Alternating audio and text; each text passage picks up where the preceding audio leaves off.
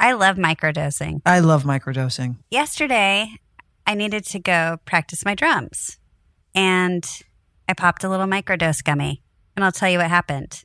I drummed for about a good two hours. That's fabulous. Yeah. I was looking at our new roof, hoping that it wasn't going to leak. And I got some anxiety about it. So I thought, you know what? I'm going to take a gummy just to calm down so I can go to sleep and not worry about this. And I did. And I had a great night's sleep. And I woke up and there was no leak. I've noticed a change in you for the, a positive change. I like to hear that. Yeah. I feel like your mood is like very centered. I'm sleeping much better. Microdose gummies deliver perfect entry level doses of THC that help you feel just that right amount of good. And you can get 30% off your first order plus free shipping today at microdose.com, promo code PANTS. It's available nationwide. That's microdose.com, promo code PANTS for 30% off and free shipping. Microdose.com, promo code PANTS. When you need mealtime inspiration, it's worth shopping Kroger, where you'll find over 30,000 mouthwatering choices that excite your inner foodie. And no matter what tasty choice you make, you'll enjoy our everyday low prices, plus extra ways to save, like digital coupons worth over $600 each week. You can also save up to $1 off per gallon at the pump with fuel points. More savings and more inspiring flavors make shopping Kroger worth it every time. Kroger, fresh for everyone. Fuel restrictions apply. Hey, everybody. wow, I had a. Did you hear that? I had like a Peter Brady. Brady. I give you the Heimlich, but What I can't reach through my screen. What if at 50 my voice dropped? That would be so exciting. Listen, we have, um, we have big news. yeah, in case you don't already know, we are going to do a virtual live event on October 7th at 6 p.m. West Coast time. And if you go to our Instagram page, you can see the link that will direct you to where you can buy tickets. And we could not be more excited because now, no matter where you live, it doesn't matter. Anyone can join. Yeah, basically, we're going global. So wherever you live in the world, you can tune into Pants Live on October 7th. And that what's fun about this is that I feel like we're going to be, cause, you know, with this podcast, we can kind of like sit back a little and trust that like, you know, if you say something stupid or, you know, It's maybe we could edit hear. it out. Right. And yeah. But this is no, this is live. I'm excited. Me too. It kind of gives you that like, I don't know, the little spark inside of excitement. It'll be a good time. We promise we'll make it We fun. are gonna have and fun. We're going to do meet and greets as well. Uh, so if you're interested, sign right up. And we're super excited. They're basically like little FaceTimes. It's through a great company called Looped, and we met Looped when they did the virtual premiere for this co- this season that's just airing now. And they're they made everything so easy and seamless. So we figured they would be the be- they would be the best platform to do our virtual show on to make it easy for everyone. Yeah, they're amazing. They they make it a lot of fun. So Yeah. tune in October seventh. All right, let's start the uh, the recap of luck next time.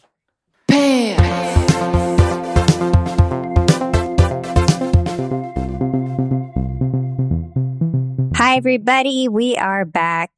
and we're going to do episode nine or episode 10 on Hulu called Luck Next Time. And it was written and directed by Rose Troche. So you know it will be good. Exactly. And it's like a double. It's like a double double. How do you write something and then direct it? Not that, not talent wise, but how do you have the time? That's what I wondered when I thought. Because prepping for something is one, you know, weeks in advance. And then if like you write it, you're also prepping that weeks in advance. You know what I'm saying? It's a lot of work. Yeah, but they were, I think, ahead of the game. Oh, right. They had them written all ahead of time. Yes. Okay. That makes more sense. Thank you. Yeah. Novel concept, I know, but it does happen. Okay, so this is uh the air date was March 14th, 2004, and we open in Lisbon, Portugal. And I was like, "Oh, Lisbon, I wonder what this is going to be." Well, it was a lot. when it opened in Lisbon, I automatically thought of Nazare. Have um, because I've been watching this documentary. Sorry, it's on a uh, con- um, a competing network, HBO, about big wave surfing in Nazare. Have you seen it yet? Mm-mm. It's so fucking good. Please watch No, I know it. you've told me to watch it. Yeah. Anyway, I thought of Nazare when they said Lisbon, although we're not in Nazare. This was not a uh, cold open about surfing. I'll tell you that no, much. it's not. It is about a woman getting banged by Jesus. Yeah. well put. it's like, how do we even bring this up? so this is this is basically an art piece. Oh, I just ruined it, and I've told you to play the game each time. I have to ruin this one because Who cares? anybody Just listening it. is like, why is this happening? Really? I was Um, asking it's an that art too. piece that that Bette gets very excited by, and she said, Bette said it was this woman searching for faith. No matter, she'll do anything to find faith. Do you think the lot. religious right were really going after the show when this came out? After the L word or the fake show provocations? When this aired, do you think the religious right got wind of a woman getting banged by Jesus in the teaser and had meltdowns? They must have. I hope they did. I'm sure somebody heard of it somewhere. It was probably like, you know, a woman who attends church's husband. What? Like, like a woman who attends church, her husband probably watched the show. Wink, wink. You know what I'm saying? Oh, of course. And then she heard about it and then couldn't believe it. That's my cold open. That's my cold open. Probably kicked up a stir. Kicked up a stir. Yeah, with the with the religious with the with you know the That kicked up a stir. with the um religious right, like the radical Sure. religious right. I'm sure it I don't think it's something they want to see. Yeah. of course not. But I don't think this show is really out to please uh, or worry No. about people Definitely and what they not, thought. which I greatly appreciate. You know what I always think is funny? It's just a little What? funny thing for me. Whenever the names of the cast members pop up, I always find it interesting who is on the screen when your name pops up or like my name pops up or it's just I find it odd because for some reason my brain and maybe that was like this in the 70s and like it locked in when I was a kid, but I expect it, yeah, like a sitcom, like when that person's on screen, like it'll say they're the person who plays them okay. at the same time. Whereas like cable started getting loose with it. So it's like Jesus will appear, you know, banging this woman, and then it'll be like Katherine Moennig. I was actually going to ask if Leisha Hailey popped up at the moment of penetration. it was at the moment of Jesus. When Brilliant. Jesus, I was like, oh, that's funny. But I find this every week. I find it funny. I'm going to start looking at that. You know, back in the olden days, a sitcom artist, artist, sitcom artist, I don't even know what that saying is. That doesn't exist. A sitcom actor would like spin around backwards and like look at the camera and then their name would appear at the bottom. Do you know what I'm Yeah. saying? Yeah, Yeah. they look like they were on um swivels. Yeah. Like but they would like, turn around It was really like slow. matching. So you're like, oh, that person plays that part. And now it's just willy nilly. So after everyone's um name appears on the uh, opening credits, then there is Alice and Lisa. he's clingy. He's too much Well, much. that's, I think the whole point of the episode is he's, he's a codependent. but He's, wasn't he's too much. Wasn't he is too much? But wasn't he really uh, offended because you violated him and now he's okay? What did I well, that got totally washed over. We must Okay. have had a, an on screen, co- off screen conversation. okay. Okay. But yeah, he's, he's now he's just, I'm his world. Then we're at Bette and Tina. They are in bed. And this is what I find so odd about their relationship. They're, they're the relationship of the show. Like they're the ones that have been together for years and like their communication, or sorry, I should say lack of communication is so large. Like, how does Tina order a giant birthing tank that where she's going to have a home birth? And Bette's like, well, well, we, we could have discussed that. And it's like being wheeled into the driveway. Look, you know a relationship is going downhill where the birthing plan hasn't been shared. I mean, I have plenty of I have plenty of friends who have kids and even I knew their birthing plan and I didn't even ask to know. That's what I'm saying. But I wouldn't say that this is the first time they don't talk about something. This is so significant If I was bed, I'd be like, "Where are you putting that thing? Where do you plan on?" I would be, I'd file for a divorce even if I wasn't married. I would just think, like, please don't ruin the floors. Oh, I wouldn't want it anywhere near the house. No, like put it I like, outside. we're obviously going to have to do this in the front yard. exactly. exactly. But Or yeah, I mean, that's a real that if if that's not foreshadowing for problems ahead, I don't know what is because mm, mm, that kind of left me speechless. And Tina's like, "Look, you seem busy. I just decided this was on sale. I decided to buy it." Yeah, I bought it. This is how I'm going to birth our child and deal with it. Huh? Yeah.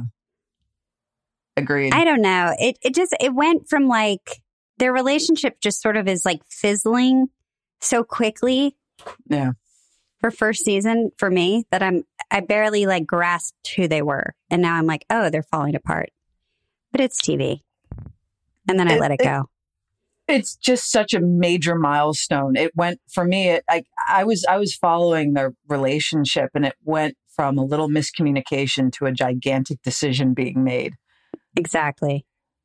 And um, and it's like I get it. You know, we what have four more episodes left of the season. We got to start Probably. wrapping this up. But Yeah. still, it was a big leap. Wrap it up or tear it down. One of the two. hmm Okay, then we're then there's a limo and it's Slim Daddy played by go ahead. Mr. Snoop Dogg. Were we excited or what? Oh my God! It was like a childhood dream coming true for me. It was I like an event grew- up in Vancouver. my high school freshman year, like I can remember how much that album of his, like, like that's all I listened to freshman year, 1992, 93. I was so fucking excited. And I was so happy the writers tossed us a bone and put us in a scene with Put us in on. the scene. I know. Didn't Pam call him and, and call in a favor? I think so. I think that's how it all went went down.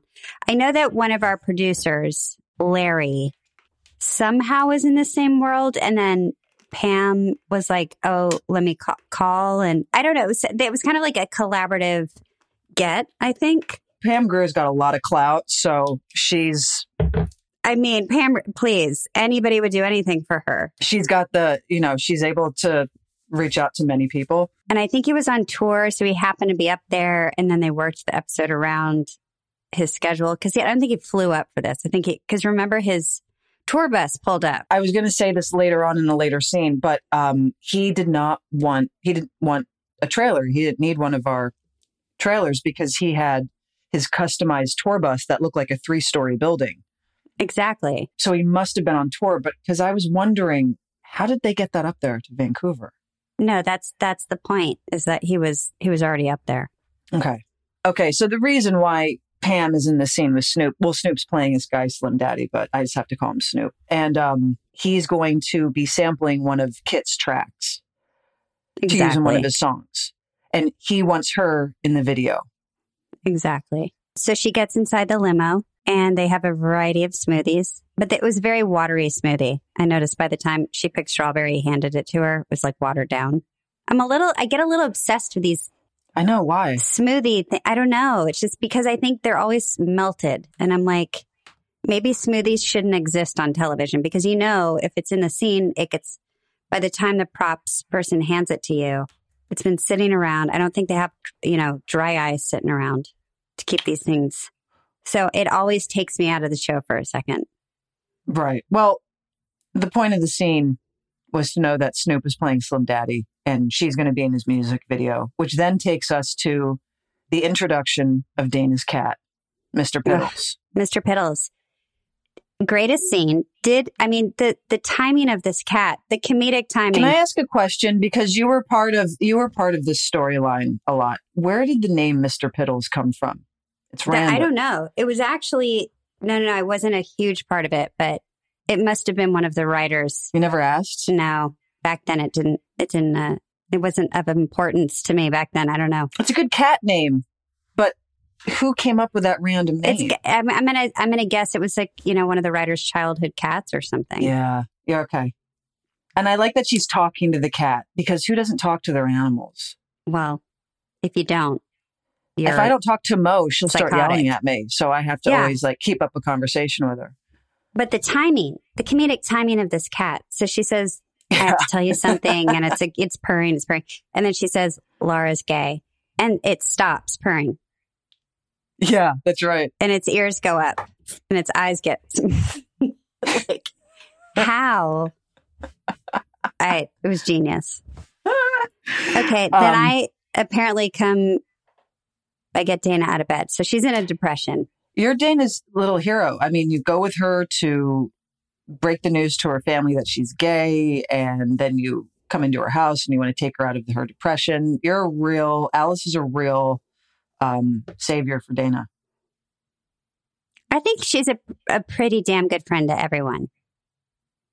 Yeah, but it's not like any any of the other characters are showing up at Dana's front door. It's Alice. Oh, I see what you're saying. Right, right, right. Yeah. Yeah, they're the well, this is the beginning of the duo. Right. And you still had not asked the writers at this point, hey, No. is this going anywhere? No. Okay. Um, Didn't know. and when we see Bette, I, my favorite is when Bette's trying to deconstruct the woman getting banged by Jesus. And Yeah. Bette Bette's assistant James is an unsung hero. I love Mhm. that guy. I wish he was in this reboot that we were doing. How about his sideburns? They were there the, The best. whole time, right? He committed to him, yeah. Yeah. He's bringing in a, uh, a flower arrangement. Nobody knows who they're from. And they're Right. always sitting behind Bette. It's like a something, you know, it's like a game of clue, like you had to figure it out. But hmm I think there was a Mhm. microphone inside, right? That's how I Oh, took it. was I don't know, but that's how I took it. okay. Good call. You could be right. Because there's a scene where she's talking to someone about something, probably James, and it's like right behind her head. I mean, maybe I Hmm. got a little too Charlie's Angels about that, but like I just, I'm picturing a tiny chip inside the tulips. I don't think you can record someone there's uh without them knowing. I, I don't think they care. I mean, when it comes to spy movies and stuff, you don't, nobody's thinking about these things. It's just part of the story. I could be wrong anyway. Or you could be right. We'll see because whoever sent you the flowers has a reveal later, which we'll get to. Yeah. Here's here's a question I had. Uh huh. When where where Alice, you know, where else does one go when one is sad? You go to the planet. So Alice takes Sure. Dana to the planet. And Dana when I was watching the scene, I thought Dana's acting like she's, you know, nursing a cold.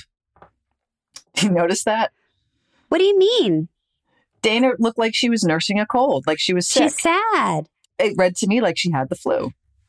She was all bundled up Interesting. and she was like drinking a thing, like, oh, my throat hurts. Like she just, I don't know, felt like Interesting. she was sick. I think just sick in the heart. That's how I took it. And then I do like a, I pull out my phone from 1982 Yeah, but was Alice pranking her mom on purpose or by accident? I didn't get, I didn't get on that. purpose. I dialed On the number. purpose. Yeah, it obviously is something we would do together when we feel sad. We would prank people, or or or it's just like a dumb thing we know how to do. So like I open the line, then she closes it, and then it's, it turns out to be her mother because I want them to talk. My whole objective is they need to just communicate about what happened. Did you Turns out her mother you- is just forgetting she came out of the closet. used to play um, prank phone calls when you were a kid? Yeah, didn't Me you? too. It was one of my favorite things to do. There's nothing better. and you can create characters. Oh no, we, my friend and I Yeah. got deep in it. Yeah, so that's all that is. And then, but it was, I dialed the correct number. Okay.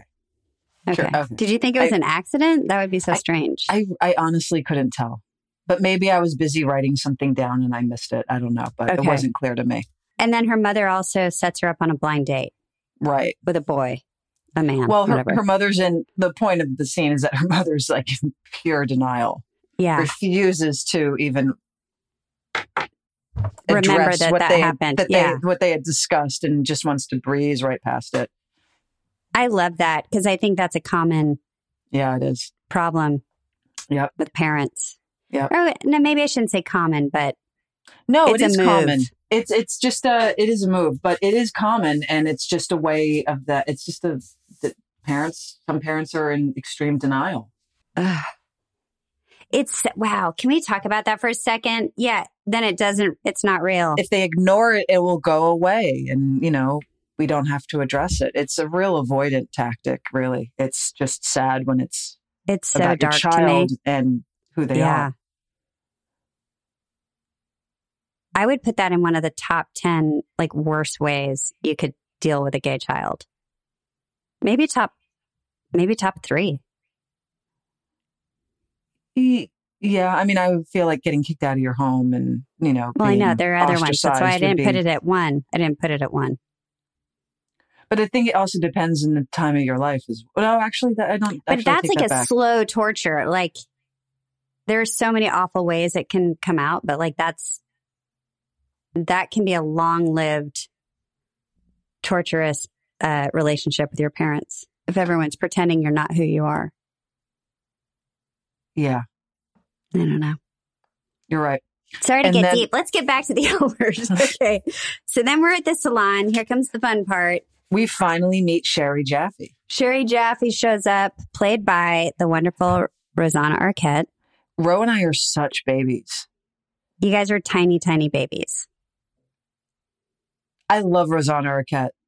She well, was she's fantastic. from day one when she showed up. She knew what she had to do, and she was just such a gal's gal. Like just so warm, and I was so young and inexperienced, and you know, she just was so uh, uh, Do you know I sweet and patient and um, uh, open and just saying like, yeah, let's just like explore and play with this, play with whatever we have to do. And I just, I loved her. I fell in love with her instantly. do you know I've never even in this reboot have not once have I been around you guys or gotten to meet her. What? No. You've never this whole entire Ro? time. No. No, not in the makeup trailer, not in That's passing. wild. To Isn't that wild? So you've had this whole relationship with her and this like deep love, and I never met her. It's just odd. You think that like Oh my god! I- And you two all. You guys are all your storylines very separate. I know, but I never even thought that you two didn't cross paths at some point. Mm-mm. Maybe there was like a pre- premiere or like a party, but I don't. That to me, that isn't. No, that doesn't really count. That's just high. yeah, I mean that could have happened, but I don't. It. That's not what I mean. That's a trip. Wow. Yeah. After all these years, even After here on the reboot, years, you didn't you didn't even, even run here. into each was other home. when we you were guys filming. were. No, you were on set that day. I didn't work that day. Wow. Anyway, just interesting. well, nothing, you missed out. She's exciting. a great she's a great gal. You missed out. I feel like I've missed out. Ladies, we can all bond over this one. Imagine a bra that you actually want to wear. They're hard to find. We all know it. We've been through how many bra Many. brands? Ugh. And you're like, I like this about it, but not this, or they're just uncomfortable. Well, today's sponsor, Honeylove, has revolutionized the bra game. It's real. Say goodbye to underwire and bulky fabrics that trap heat. Honeylove's bras feature supportive bonding that eliminates the need for underwire without sacrificing lift. It's cool. It's like these little, I can't even describe it, like these little bone things. And it's like, I don't know how they do it, but it's brilliant. Plus, they've made fabric that's so soft, it feels like second skin. So you immediately feel and see the difference. So it's next level comfortable. Use our exclusive link to get 20% off honeylove.com slash pants. Now, after you purchase, they ask you where you heard about them. Please, please support our show and tell them pants sent you. honeylove.com slash pants. Treat yourself to Honeylove because you deserve it. Wyndham Hotels and Resorts makes travel possible for all. Whether it's the long haulers looking for a great cup of coffee, a roomier rest for the on a whim road trippers, or a place to make summer memories with the whole family. No matter who you are, where you're going, or why, with 24 trusted brands to choose from like La Quinta, Days Inn, and Super 8, your Wyndham is waiting. Get the lowest price at wyndhamhotels.com. Restrictions apply. Visit website for more details. Look, Bumble knows you're exhausted by dating. All the must not take yourself too seriously and 6 1 since that matters. And what do I even say other than hey? well, that's why they're introducing an all new Bumble with exciting features to make compatibility easier, starting the chat better, and dating safer. They've changed, so you don't have to. Download the new Bumble now. So now, it's okay. So now we're at the music video shoot with Snoop Dogg and Kit Porter, and Bette, her sister, shows up in support, and Snoop Dogg is like, "Why don't you invite?" She's like, "Oh, you're gay. I'm." Gay. Somebody said I'm gay. Whatever. He's like, "Oh, you like girls," and then she, he's like, "Why don't you invite your friends?" I'm so glad Bette comes out to Snoop. Other because if she hadn't, none of us would have been able to have met him Right. I guess that was the only way to get us there. Completely, which I'm fine with. Like whatever, do what you got to do, Bette. and also, you know what? Straight men do have an obsession with with lesbians, so it, it was realistic. That whole like interaction, it's realistic, whether you like it or not. I mean, It I bought it. I bought it. And I love a- that they didn't really get it was they were just kind of like not offended, just kind of like, well, that's how it goes. He was no, what I'm saying. He was fascinated. He was interested. He was like, "Oh, I want to meet your friends," and he's so smooth, right? But it's just like realistic moment. Like, nice job, Rose, for adding that element of realism in there. So then we're back at the salon. Um, Sherry tells her assistant to get some Coldplay tickets. I didn't even Um, realize how meta that was at the time. Sherry should have reached Why? out to Pants because we could have gotten her Coldplay tickets. I'm so confused. What? do- All right, let me repeat this. Okay. I'm saying this whole moment where Sherry says, "Let me call Gwynny. I'm going to get Coldplay tickets." It's meta. Oh, I didn't know who she was calling. She didn't. She was like, uh, "Call Gwynny, get me Coldplay tickets," because that's not the most annoying Oh, request that. to make. But I don't know if the writers knew the relation. But what I'm saying is, Sherry could have called Pants, and maybe we could have helped out. Totally.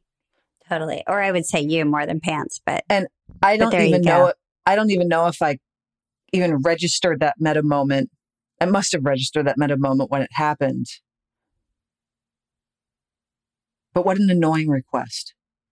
Hey, can you call? because it's so easy. Hey, can I get some tickets to like a sold out concert? right. I bet that happened to Gwenny a lot. I'm sure it did. And I'm sure she rolled her eyes every single time. like, who wouldn't? So, okay, so you you and Sherry have these sort of like, you know, interpretive moments where it's like, eh, why don't you take that off? And she's like, and they're like, there's a smock out back. I like that that scene had not a lot of dialogue. I know you love everything- that every time. Don't give you any dialogue, and you'd be a happy actor. No, I realized what it is. It's behavior. I prefer behavior than dialogue explaining to me. I want to see it. Than speaking. and I think there's more in between. You would have been a great silent movie star before the talkies came around. I'll take it. That it's But- like you missed your era.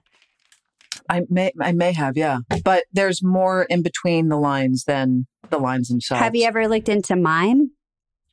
no interest. That's more of your wheelhouse. I could see you putting on a whole outfit and Don't try to it take my joke and put it back on me. Because that's not my that's not my scene. That's way more your thing. You get the props. I know, but that's what's you so can funny like about it. props out of air. You can pantomime. I could see you doing that on Central Park.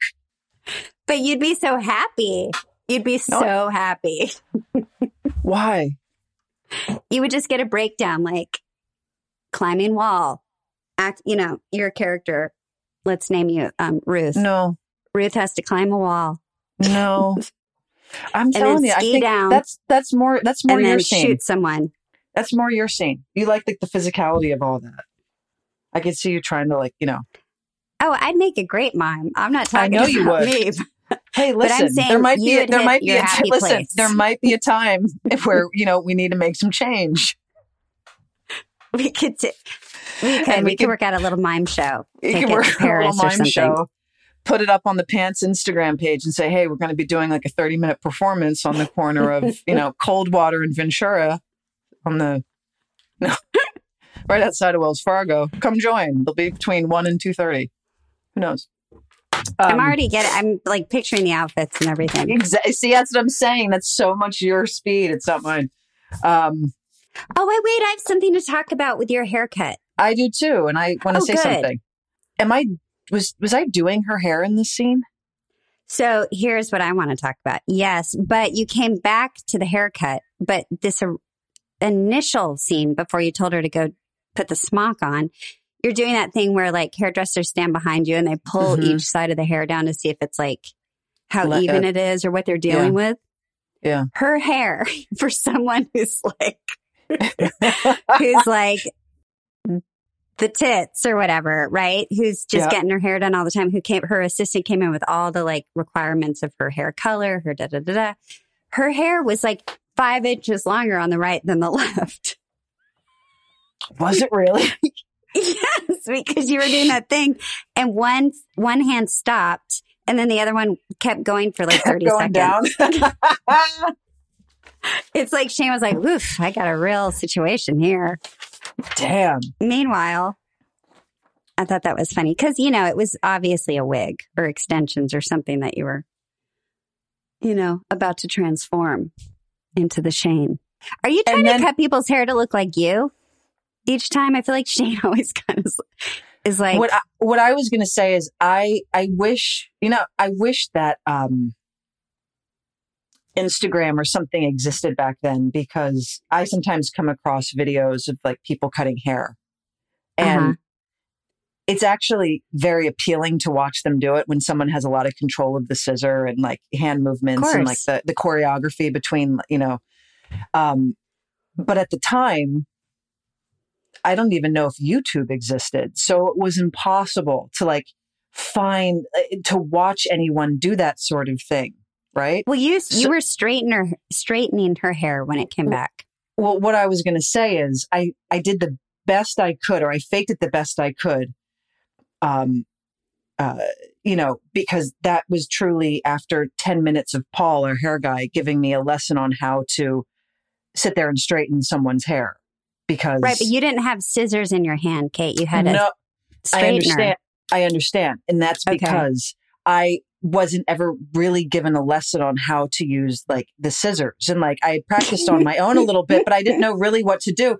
And I wish that's why I wish there was like, you know, It, you would have looked more like a hairdresser if you were holding the scissors. Yeah, Yes. I agree. I agree.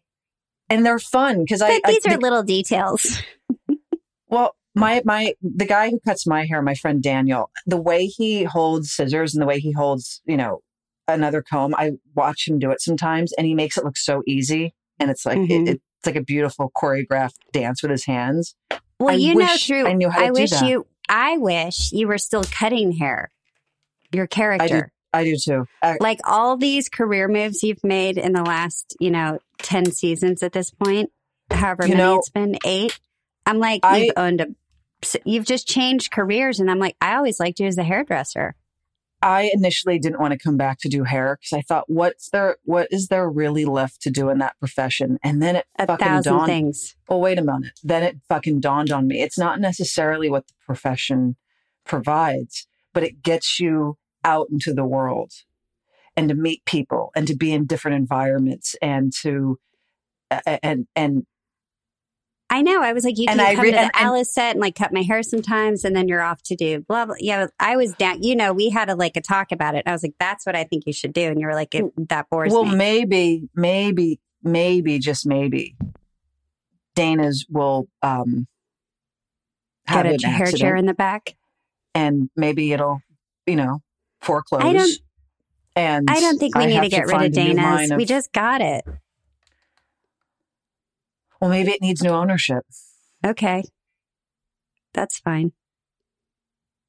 But like, are you really going to return to hair? Is that going to be like that? Your your your series finale is I like how you asked me this as if I write the show. Well, you sound interested in actually learning how to look like you're cutting hair. So I thought maybe. I'm in. I I no. What I'm realizing is that now, when you want to like learn how to do something, you can find it, videos very easily. That's enticing, and I didn't have that then. So my point of sharing that story was to say that's the best I could do with like a 10 minute like tutorial from Paul. Saying, Hold it like this. Do that. Up, up, up, up. You could have like Um, f- like shadowed a hairdresser for like a couple of days at a salon. That's how people like used to do like I could know, have, but I was also work. I could have. I was also in between cities because I just moved out of New York. I wasn't in LA. I wouldn't. It was a right. change. You didn't have the time. Um, didn't anyway, who and cares? you made me wear- you're and you- cute, and and you And and you and you made me you wear the sold it. glasses. I did that You always because when I looked on the screen, I was like, "Oh, that's cute."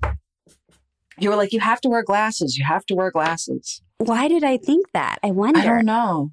Because it's not like you lost your eyesight yet. You're in your twenties. I, that's what I told you in the time. I said, "Why I'm Really? young." And, and you're like, "It doesn't matter. Wear glasses." Interesting. And it's funny to look at Cherie back then, knowing what she's become now, because she comes across so innocent. She's kind of shy and, and you know, in, intrigued I mean- but shy. It, for like two minutes, and then she's, you know, calls you to her house. But that's in a minute. Hold on. We're not there yet. I'm just saying, like when like, it's like the first real conversation we're having. She's shy and you know, like not not in her element, and then she Right. became what she became. Well, that's what Shane does to girls. Right. I'd go gay for Shane. I don't know. Go Can I tell you the thousands of times I heard that in the last 20 years? Do people come up to you and say, "Hey, Leisha, yeah, I just they, want you because to they know." know we're friends. Oh, Shane. Oh, I'd go gay for Shane. Like I heard it. I, yeah. More than You're a thousand times. I'm sorry. I'm sorry. Um, It was great. I, there's no complaints. But that's what you Um, do. That's what you do to girls. hey, listen. Okay, this was- Could be Shane's worse, huh? Shane's got the touch. What can I tell you? So now we are at the um Francesca and Marina's house that now these is back in the hills, I think. the cultured travel European lesbians. Like this, like it's beyond these two. It's just like two spiders in their web. Now, Yes. now Marina has her like companion spider.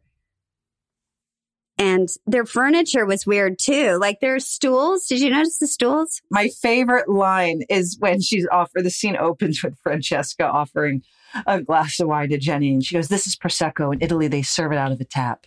Like, oh Yeah. God, really?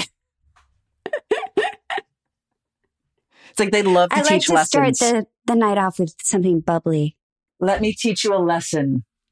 Um, oh God, yeah, the world pers- traveler spiders are like, first of all, why is Jenny there? I just need to start with that. What are you doing? well, she got invited to dinner in the last episode. Why is she putting her? I know, but it's called uh, "My Dog's Throwing Up." I don't know. There's a million things she could say. I'm going to say that if I was Jenny, I also would have agreed to that dinner just because no way. I would. I would want to see what the fuck is this all about. All right, I'll give you the curiosity thing, but I'm to me, it's like throwing yourself in a terrible situation. I'm not saying it's healthy, but it's Right. curiosity would get the better of me. Well, okay, so Jenny's supposed to play like Midwestern stupid, and they're they're like otherworldly, and then we're back at the salon, and you start flirting a little. I forgot how charged that scene was. It's like there's there's tension there. I get it. Ooh, which scene are you in? There's tension With- in every scene. With with Shane and Cherie, there's like it's charged. Well, it's I think it's supposed to be because it's a quick moving storyline. But I forgot. Yeah, you guys, you know, you instantly want to like bang each other. and um, her boss kind of throws water on the fire by telling her to clean up. I like that Yeah. boss. I think that's the last we see of him. He's like, "Yeah, sweep up before you go." But anyway, back to the you made um, two hundred bucks. That was exciting. Got a two hundred dollar tip. and that's why he said clean up because he was Yeah. uh, jealous. But anyway, we'll get to that. More stuff is coming down the line with those two. Anyway, back to the dinner. And then, of course, the goddamn gift of the Magi gets brought up again. Of Why do course, you have you to have keep to talking I don't about know. this? I don't know. Th- That's how intellectuals talk at a dinner. Kill me. Is Francesca part of the book club as well? She just Who? I think that who knows. It's just oh, she, and I've heard you're an amazing writer. I'd love to read that. Yeah, they're just supposed to be like, you know, these really um, like highfalutin lesbians that I would commit Harry Carey right there at the dinner table. And then there's the prima ballerina reveal. So we know that uh, Marina's a wee bit jealous. Well, no, what that's what that's telling us is that they have an open relationship, but it only can exist outside of the home. Right, but Marina is still jealous just because you have an open relationship. You can see it. Like there's there's a tinge of jealousy from Marina's end, and um, Well, yeah, that's the battle of any open relationship. Good luck. yeah, exactly. And I don't know how this got brought up, but Jenny has a line where she says, uh, "Ethical is the, isn't the first word. Uh, isn't the first I word think when I of when think I of Marina." think Marina, yeah. I was like, "Oh, point for Jenny. You're right." Okay, then Francesca's just kind of fucking with Jenny the whole time. And that's it's the also point. the first time that Marina is coming across as vulnerable in the entire season so far. Clearly, Francesca is the boss of this. Yeah. Although it is the most toxic and pretentious relationship, you see the power imbalance. Francesca wears the pants. So after dinner, that wonderful dinner, they are cleaning up. Sorry, Marina and Jenny are cleaning up in the kitchen. And Jenny's like, How do you just treat people like that and walk away? And then Marina's like, You know, you think you're the only one who's hurting. And Jenny's like, You know, you're, you guys are so weird. You just want to make each other jealous. And that's how you get off. And then Jenny ends up kissing her. During the makeout, Francesca walks in and is like, I know we do this outside of our homes, but when I'm home, I want my home and I want my partner. So basically, you know, basically what it means is wait till I leave on my next job and, you know, have at her. But right now I'm home. Very twisted. And then she's like, who brought this wine? And it's Jenny's. She probably got it at Laurelwood Farms. And Francesca disses it. So when Jenny leaves, she's like, you guys are sick and weird, grabs the wine, takes it with her. And when she exits the house, she throws it.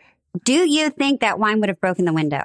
I think it would have, yes, absolutely. I do too. I think if you throw a, a, a full bottle of wine at a glass window, I window applaud breaks. Jenny for throwing that bottle because she earned it. She earned that no, me too. that choice because those two are fucking awful. Yeah. There's nothing redeeming about either one of them. So They're far, deadly. unless They there's the something world's coming down the line date. that I don't know about. But right now, as it stands, they are. Th- there's just nothing appealing about them. If they were in town and they're like, Hello, Alicia, it's Marina and Francesca. We are in town from uh, Istanbul and we ha- have the night free for dinner. Would you like to join? Hell no. No, I can't make it. I'd lie. I'd be like, sorry, I just got. I have, I have to alphabetize I my can't make it. albums. anyway so um moving on so anyway i like when jenny goes back to tim because tim is like You a cozy pair of sweatpants I know, He but is. I felt like this is where you really know that Jenny needs help. She needs. compared to where she just came from a little bit I of know, comfort but she's she's playing with people's hearts and like. i don't think she's she- playing with heart's being no i don't think i see i didn't read it i didn't read it like that no no i mean not listen in a malicious way, but you No, to do that to someone that- who's you've hurt so badly. no you're trying you're too black and white like pe- like they they had this huge relationship her and tim she's still somewhat living under the same roof with him. We haven't seen them you know interact with each other for a full episode or is it two episodes at this mm-hmm. point? Like an episode. and after this awful toxic unsafe environment she comes home and he's sitting there and he invites her. He says do you want to watch some bad tv and then he opens up his arm and she crawls into his nook.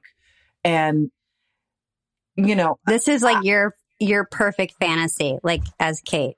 You're like, I Yeah. came home from a yeah and i got to watch tv but my with point an is old that cozy person on a couch. but my be like, point is "Oh." that tim represents like safety and warmth in c- relation to the cold uh dark world that marina represents and then of course what happens is that they get swept up in a moment and they have sex but that sex scene said so much because it was just raw and it's so important to just at times to let certain scenes be with no music and no montage because had there been music and a montage the No moment music, would never No have, talking, no sounds. because if you had music and you had a montage the point of that scene never would have landed like you still that whole point of that scene was to see that they still have a connection and it's their instinct to go together and it was brilliant. Like the whole Jenny thing. I loved it. I love the sex scene. I just am mad at. Jenny for treating Tim so poorly. I'm sorry. I understand the concept. I understand he's cozy, and I understand that they're dark and weird.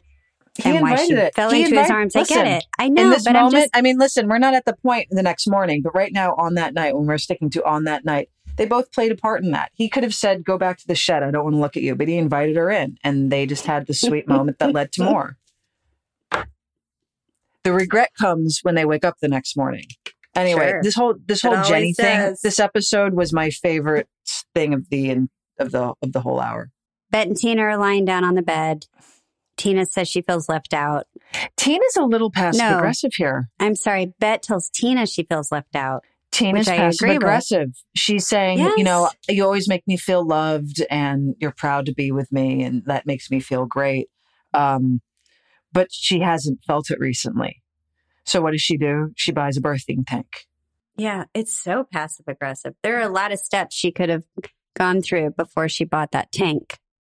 Even though she did say it was on sale, and I can understand that. I do love a sale, but in this circumstance, I don't know. Keep it in the shopping cart. Oh, we didn't have online shopping back then. At least Yeah. Bette didn't cry. I thought Bette, I really thought Bette was going to start crying and making it about her. And thankfully she didn't. No, they just they cut out of the scene.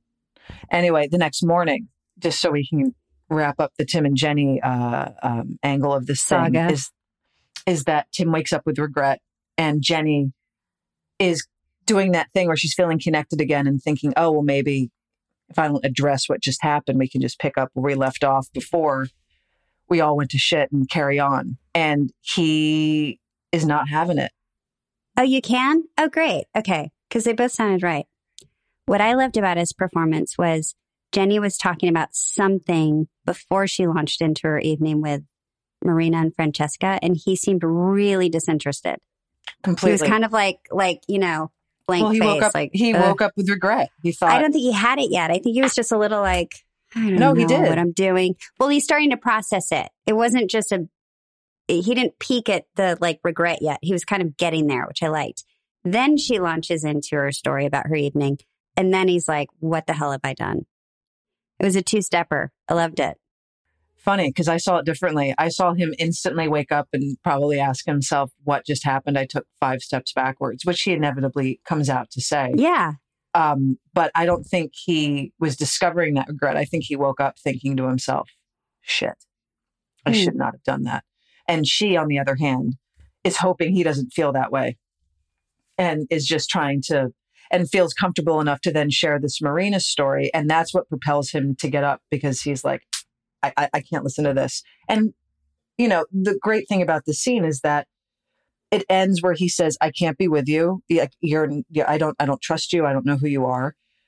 And he says all his things. And, um, I, Tim's right. I mean, you can see both sides. Tim's right. But then there's Jenny, who's like, you know what? I've apologized and I'm no longer going to. And so we get to see Jan- Jenny finally reclaim her space and she's able to now transition into fully being alone, which she should be, and figure out who the fuck she is. It was the best scene of the episode, hands down. Because usually in the scene, usually one's right and the other's wrong. And in this case, in my opinion, they're both right. They were both right. They just don't belong together. No, it's done. They no, no, and it's just Jenny's turning point is so important because from But also, Jenny's onward. gay. And it's like, But it's this kind is of like her- going, But this is her turning point because now she's Yeah. given the space to figure it out. Like she's exactly. She can't use him as a crutch. He's basically a crutch. well. so if he's she, always going to be available, she's always going to fall back to that. but also she more importantly, she's also not going to um, apologize any longer. Like he Right. can't punish her anymore. And she's like, and I'm not going to allow it. And I think She's from not. this They're not moment, And Yeah, but if they she allows it, he could have. Like she could have allowed him to punish her Oh for another God, four how awful! But I don't know if we see Tim much anymore after this. I know. I, I was curious remember. about that. I don't either. We'll we'll find out. I like Tim. Me too. Okay, so then we're at the Paramount lot. We're all driving up in a car together. It's like a clown car scene. I love when the gang is together. I love the clown cars. They're, I always enjoyed them. and then And they just shove Lisa us calls, in a vehicle.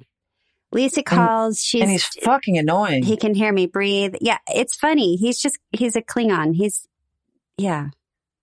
Um everybody is not into it either. I mean, When- you guys are when, and then th- there's a whole uh, mix up over at the gate. And um, anyway, uh, Snoop's one of Snoop's uh, from his entourage comes over and lets them all in. And then Bette goes into the limo to talk to Snoop, and Bette brings Tina. And I'm look watching Laurel, and you could just tell that Laurel was dying. That she got to like yeah, it was be that close to him. Oh, it was completely real. Uh, now, here's my question for you. okay. Yeah. little story. Do you recall the drama that unfolded the night we shot with Snoop at the uh, when when we're watching Kit perform? Do I you remember, there was drama and there was something about he wasn't there, right? We were waiting. No, no, no. I'll, okay, I'll refresh. no. Can I? Re- let me refresh your memory because it's a good one. Great. So we didn't shoot this scene um, at our stages. They had gotten an empty warehouse and some. You're talking about the music video. Now we're at the music video shoot. Yes. They shot that at some desolate warehouse in a very industrial part of town, way on the outskirts of the city. Like it was apocalyptic, really. And they had put his trailer like 10 feet away from the entry to the to the stage where we were filming. And base camp was, I think, maybe a van right away. And we were all in base camp that night, being like, when are we shooting? When are we shooting? What's taking so long? Like hour after hour. We were kind of like, we want to meet Snoop. Like, let's go. So it turns out the reason why everything was delayed is because at the time, I guess Snoop uh, had a little um, disagreement with Master P. There was some sort of uh, uh, acrimony between those two. And Snoop and his entourage were in his uh, three story building tour bus. And Master P somehow is in Vancouver with his entourage. And somehow he found out where we were filming and he shows up the set unannounced. And there was this How do big, I not know this? I don't know how you can't remember the story. It's a classic story. And it was this big drama. Uh, the rumor mill was that someone showed up and they had a gun. Who knows if that's true or not? But the best part of the story is that the person who was playing the mediator was our PA, Brad. Oh my God, Brad. yes, Oh. because he was like in charge of like who was coming in and out. And because Master P showed up out of the blue, no one knew. And Brad was trying to mediate the two sides. That's amazing. Anyway, Just little quiet Little Canadian Brad.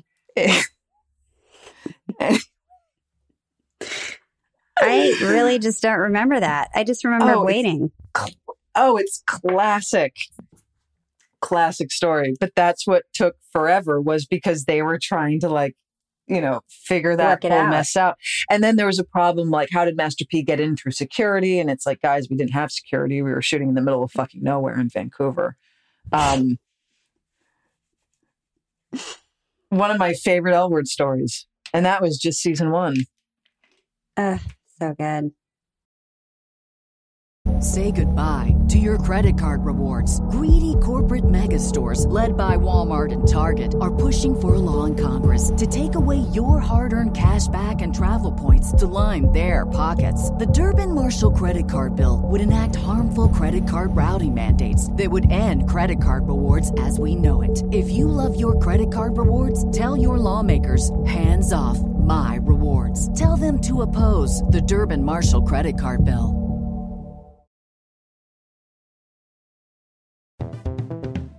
Okay, so we're in the video shoot. Kit's dancing with a bunch of women crawling all over her because Snoop thought she was gay and thought she'd like that.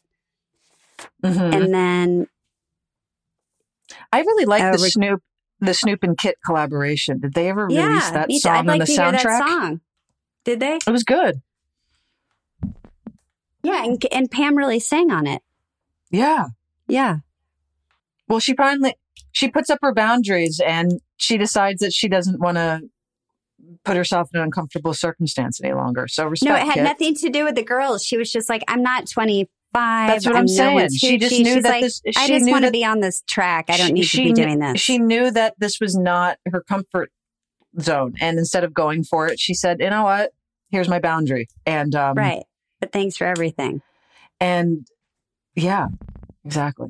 Um, and I guess on the next day is when we get to Cherie's house, right? But he was so sweet to her too in the scene and in life. You know, he was just like, I get it. Like he didn't push back, which I thought was great. no, he actually snapped at the director and said, "You have to figure That's out how to do this." That's In right. his in his yeah. sexy oh, that's way. what he was like. We wouldn't be here if it, which basically was an homage to Pam, right? yeah. Like none of us would be here doing anything that we're doing if it weren't for this woman. Every day we That's what be it was. I was like, Pam. something was great, and that's I know. Kate, we've we've done a disservice. Why? We did not talk about any of our outfits at the video shoot. Oh, well, go ahead. I really loved your. I know what I loved of yours. Which part? They none of them matched. Okay, so I I win worst dressed of this episode. I win. You had your Denang cargo How did you on. remember that? I was like, who was that brand that that was always hanging in the costume department that had Because I this? saw the tag on your butt, and that's a that was the visible tag. But that's you also what it was. Denang. you were wearing Oh, Denang God. cargo pants with heels. What the fuck were you wearing on your head? I don't know. And then I had this like pale, like Pepto. Bismol pink shirt that fell off a shoulder, and then a matching bra strap, and then a yellow and black hat that didn't match, and, and then the, my pants were like army print but gray. It was the world's worst outfit. I had a bird shit shirt. Your shirt is that the one where it has all the writing, and you go back to the. It yours was like, American Goth. It just looked like a prehistoric bird took a shit on my shirt. Okay, well, I saw like I saw like like caveman drawings, Uh, but with a gothic twist. That was so tacky. It was the worst shirt. you saw a lot more than I did. Um, point being is we all look like shit, but we were like very shit. But the thing is, but we knew we were Snoop. trying to meet Snoop, so we were like the characters were trying to dress up, which is even more Right. tragic. but I hate to tell you this at the time, it made sense. I look like Britney Spears' long lost sister. You look like their third cousin Thank you. that's trying super hard. that they found in the backwoods of some state. And the point, like, the, listen, listen, we could we could rag on this all day long. We looked, we all looked ridiculous. The point is, we got to meet Snoop, and that's all I care about. That was huge I just wish me. we looked better. That's all. I still have a picture that I have with him. Dang. Me too. We probably have the same picture. It was that night. He had on a Uh-huh. three piece suit. I loved his Uh-huh. little hat. Uh huh. No, he's so cute. Good looking Okay, guy. so then we're back at the salon. You get um Cherie's assistant walks in and says, Cherie would love to invite you to a benefit. Cherie's you get very Sher- excited about it. Cherie's assistant with no personality. I don't think she needed one. She's just got to get the, the list done every day. Cherie's list. Um, You're just on it. She's like, oh, I got to stop by that salon and give this hairdresser a invite. yeah, that is true. But you light up like a Christmas tree. I didn't know if it was about I don't think I, that I you got see, invited to something. I didn't see the Oh, light no, up of the. Christmas tree thing. I saw getting the getting handed map quest directions and like smiling at it and showing it to the receptionist. Oh, that's what you were. You were smiling about a map. Yeah, she hands like a whole list of like I know. because well, I'll explain to you. Um, she hands like a whole list of like this is like everything that she uses and here's the address. It was like I think the idea was to give like Cherie needs a pamphlet, and that's why there was a smile and being like, "Oh, check this shit out." And then the Oh, I thought you were like, receptionist is check this out. I'm going No, somewhere. no, no. I Oh. think it was making fun of how this woman gets treated like a Fabergé egg. Um, Okay, okay, okay. We're back at the CAC, Kate. We're back at the CAC, and there, Bette's walking in. There's a bunch of stickers. listen, you know it. You know, Bette means business when she's got her red tinted glasses on. Oh, yeah, don't fuck with her. If you see those glasses, get out of the Mhm. way. That's right. But here's the thing: Shane, Shane did, Shane did um, make an effort because when she shows up at Cherie's house, she's in a new outfit. She's got a nice little I know, you have, like, shirt You and the have like tuxedo a- pants. like you're in a mariachi band shirt. I actually think that outfit has that- been the I most like, tame of the season so far, so far. It's not as bad as half the other things that I had been put in. That was at least monochrome. I didn't know Shane played the marimba.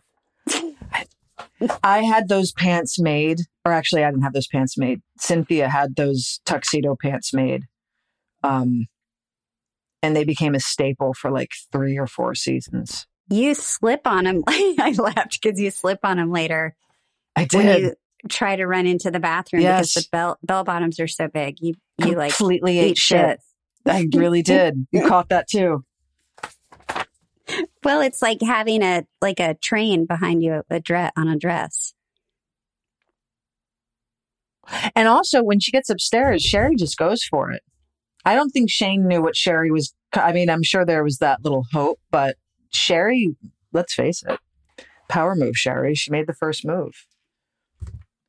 So basically, you're just a booty call. Do you think Shane Exactly. knew that that's what was about to happen, or were you like, I guess she needs her hair done? I think she showed up thinking, like, oh, I'm going to do this hair. This woman's intriguing. She's hot. And I'm going to look nice for her. But no, I don't think so. And she's wearing the same lingerie package that Marina and Jenny used Is she? in like episode three. Yeah. It's got the thigh high stockings and the When is Mar- when is Jenny worn?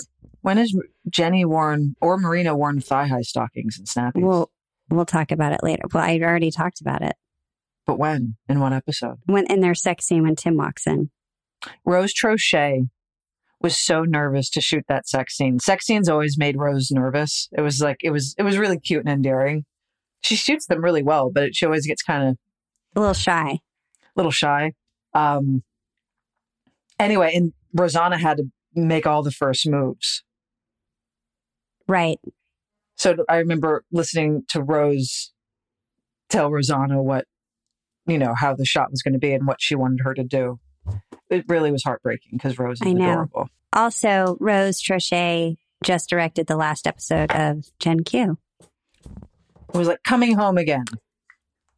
It is totally like coming home. And just because you were talking about, you know, figuring out your sex scene, like I just went through it with her a couple of months ago. Still, Oh, she's still she- just as shy. Just as shy. Nothing's changed. Even a kissing scene, she's shy. But It's Rose like, and I always just- go for the comedy. Like we're we're always like, okay, there's this there's a sex scene or like a slight sex scene or something, and it's like, how do we make it funny? Let's like when her and I get together, that's all we do. Okay, then we're back at the planet. Um, Lisa's really bugging Alice. Um, she He's wants to, she's complaining too. about He's really buggy. He went he went from like confusing and oddly cute and charming to incredibly irritating. yeah, just annoying. Um, he's complaining about their sex life. He's just a he's too complicated for Alice. She wants something easy. Is um Lisa also Lisa the Lisa the vegan lesbian? Because now he's I think so. complaining. About my like- red meat.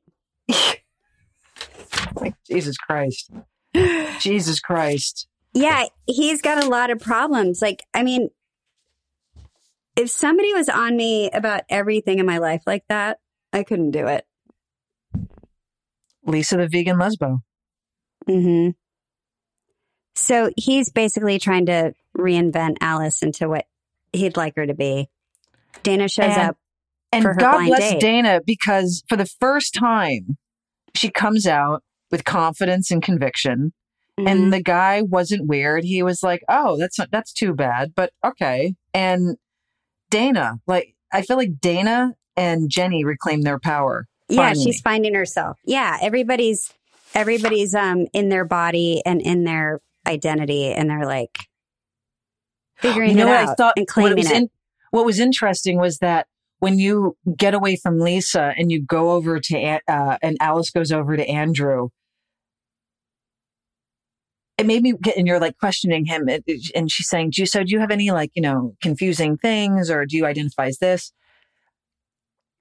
I wonder how Alice would handle that in 2021 because the Oh, thing she was asking him, she No, couldn't ask him. this is what's making me laugh left and right with Alice. Like she, it's like she was like way ahead of like she was. All her subject matter was like a, like foreshadowing the future Yes.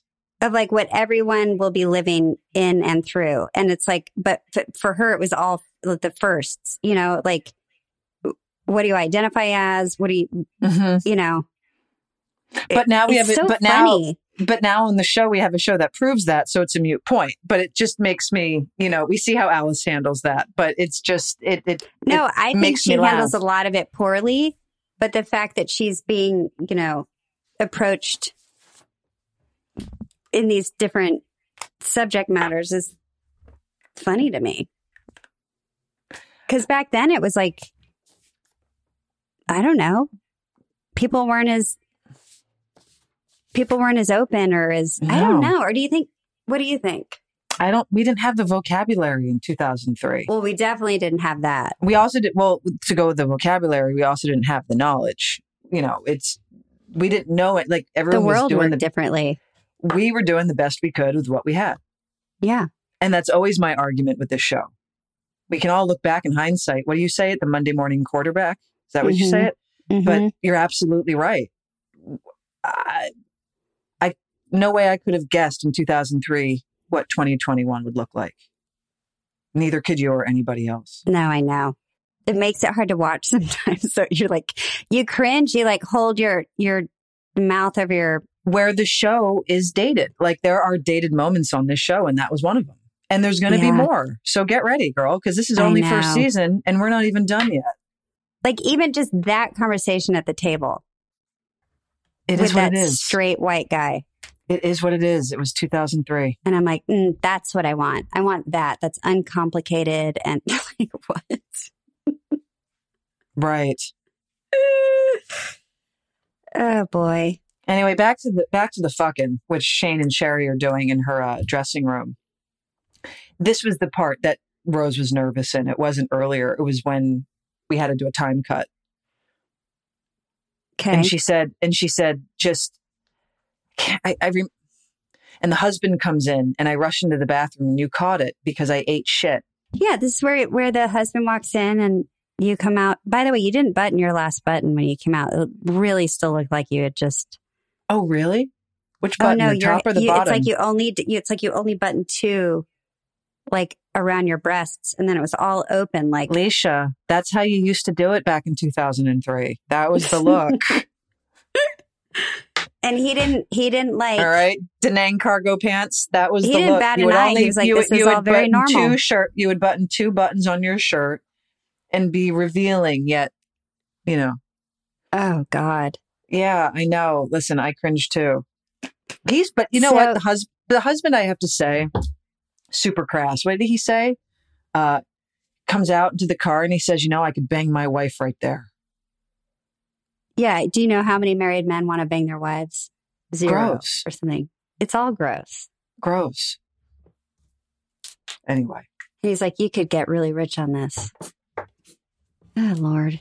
Um, my do God, you dude. what do you think he was talking about the haircut, or did he really know that you guys had just fucked? Well, that's the thing. I, he's talking about the haircut, but um, I'm just thinking when he said that you could get really rich. I just want to be like, dude, it's a fuck, it's fucking hair. Really rich. It was a blowout.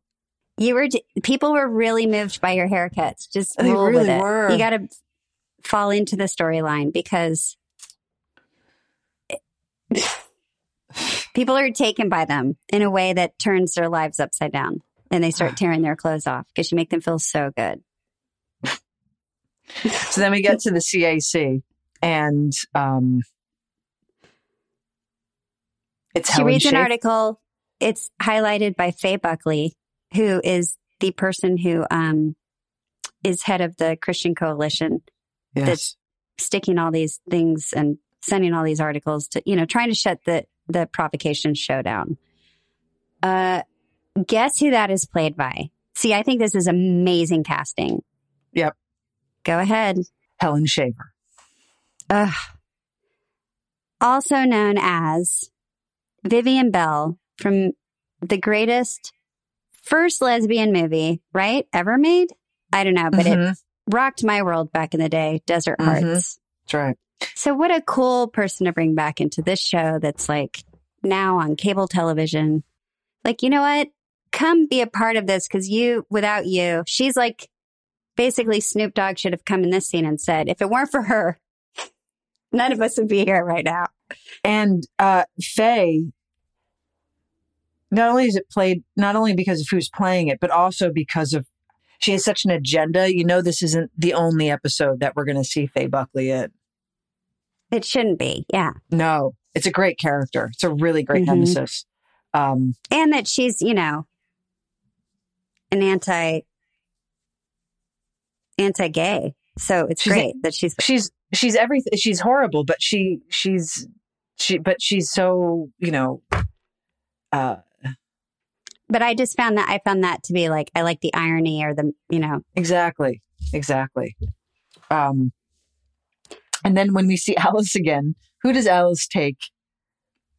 Dana's, but Dana's date. date from the Which cafe. I thought was also funny that Dana didn't care. She's like, take him. She's I gay. She doesn't give a shit. I know, get him off my shoulders.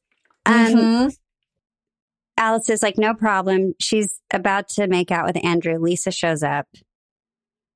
Alice is really annoyed and very poorly. And she was disrespectful and just mean to Lisa. Can I say something about this whole thing? Is that Yeah. it's it, it's like I don't know whether to take this character character serious serious or not. Right? Like Who? If it was- me? no, Lisa. Like if it was meant to be.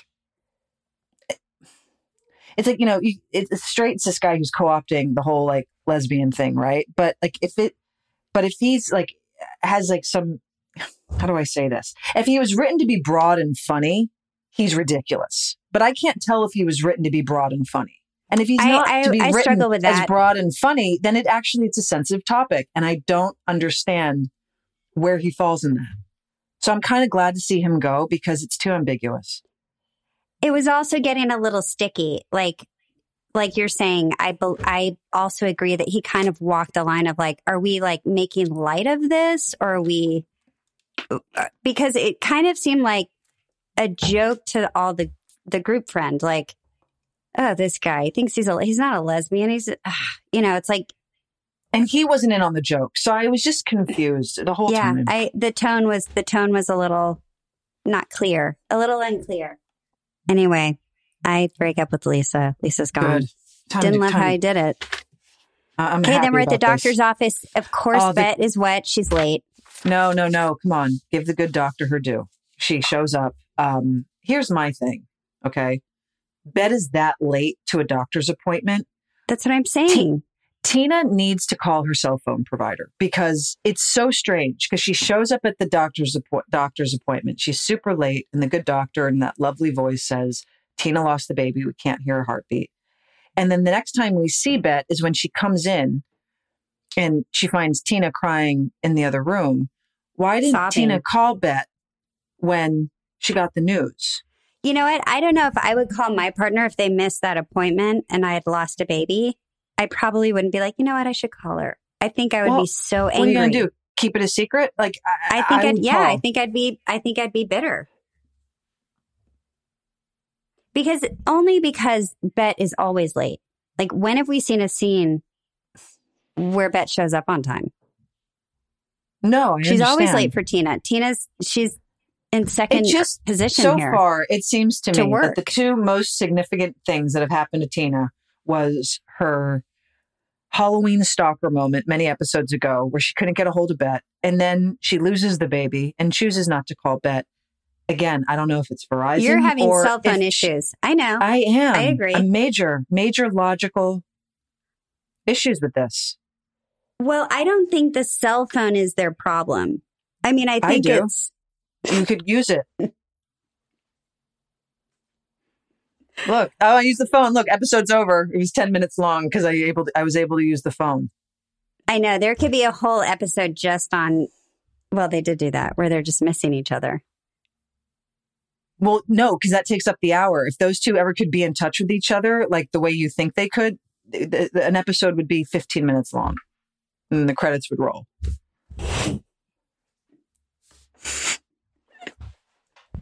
Sponsored by Verizon. and Bette seemed, and Bette, when she finds Tina crying or sobbing, there's a slight, there, I, I was like, oh, are you slightly relieved? no, I didn't see that. I saw, a little, I was like, I won't. I won't. I won't knock it if that's true. But do I see? oh, a I didn't slight, see that. Slight feeling of that. I might have to go back just to see that because I missed that. You're not going to go back and watch it. There's a knock you. at Why the you? door. There's a knock at the door. You act like I'm going to go back and study that some more. I'm no, you're not. not study, but it's at the end of the. It's like if I go I back to where I just paused it, it would only be like eh. a couple of clicks to the left. But why waste your time? If I had to trust, search, why waste your time? Just trust me. I think there was a slight sense of relief, and that's I'm okay. going to trust you. Then I'll never Just- watch it again. You have other the things rest to do. of my life. you're never going to. I know you. I'm going to go back and watch that. No, you're not.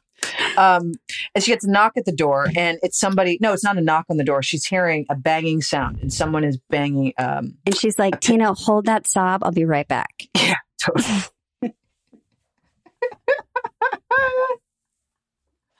Here's a tissue. No, she didn't even offer a tissue. She just got up. Then she opens the front door. There's a Christian sign being banged into the front yard. Classic Bette scene that we all know, we all Peak love. Bette is when, When- Bette goes mental. When she goes mental, for me, it's the tank tops and the going mental. Those are my best. key points. It's the best. uh, she rips it out of the ground. She's like, "This is my home. This is my family," which I loved. I was like, "You didn't hear. You've never heard a girl do that on TV before Mm-mm. about her family and her home." And Um, you know get what? off my fucking r- lawn. She's, She's right. so right. Because if someone Yeah. did that to my house, I'd go mental Yeah. too. Me too. I don't like when someone accidentally pulls into my driveway for two seconds. Well, that's a bit much. I'm glad you haven't done that. I when I come to your house, I have to do an eight point turn, and I Well, do use your driveway sometimes. I mostly use that to. little street. You're allowed to use the driveway, but when someone I don't know like pulls into my driveway for a little bit, I'm just like, time to. I don't like it. You get the Bettes, the inside little bit. I mean, I don't. I don't Case of the say Bettes. anything, but I get upset. Yeah. You know what? Rose Troche What? really directed this episode very well. I really liked it. She always directs well. I know, but this episode in particular was really strong. Um, I just love Rose Troche, I know. I could I just eat her up. right? I want a mini pocket rose, like just to have right here at all times in my like little left pocket. And whenever Rose directs an episode, you're going to spend 85% of that episode laughing hysterically at what she's saying. And then That I'll sense- go, oh, let's get back to work. Exactly. Even when she gets annoyed with you, Right. she still No, finds the even humor in no. it. Yeah. Well, that was an hour and a half recap of luck next time. But what's great about a podcast is you press pause and you're like, I'll come back to that later. And then you come back to it at your leisure. Okay. Anyway, so uh, until next time, everybody. Thank you for listening to Pants, a podcast brought to you by myself, Kate Moennig, and Leisha Hailey. Produced by Melissa D. Montz.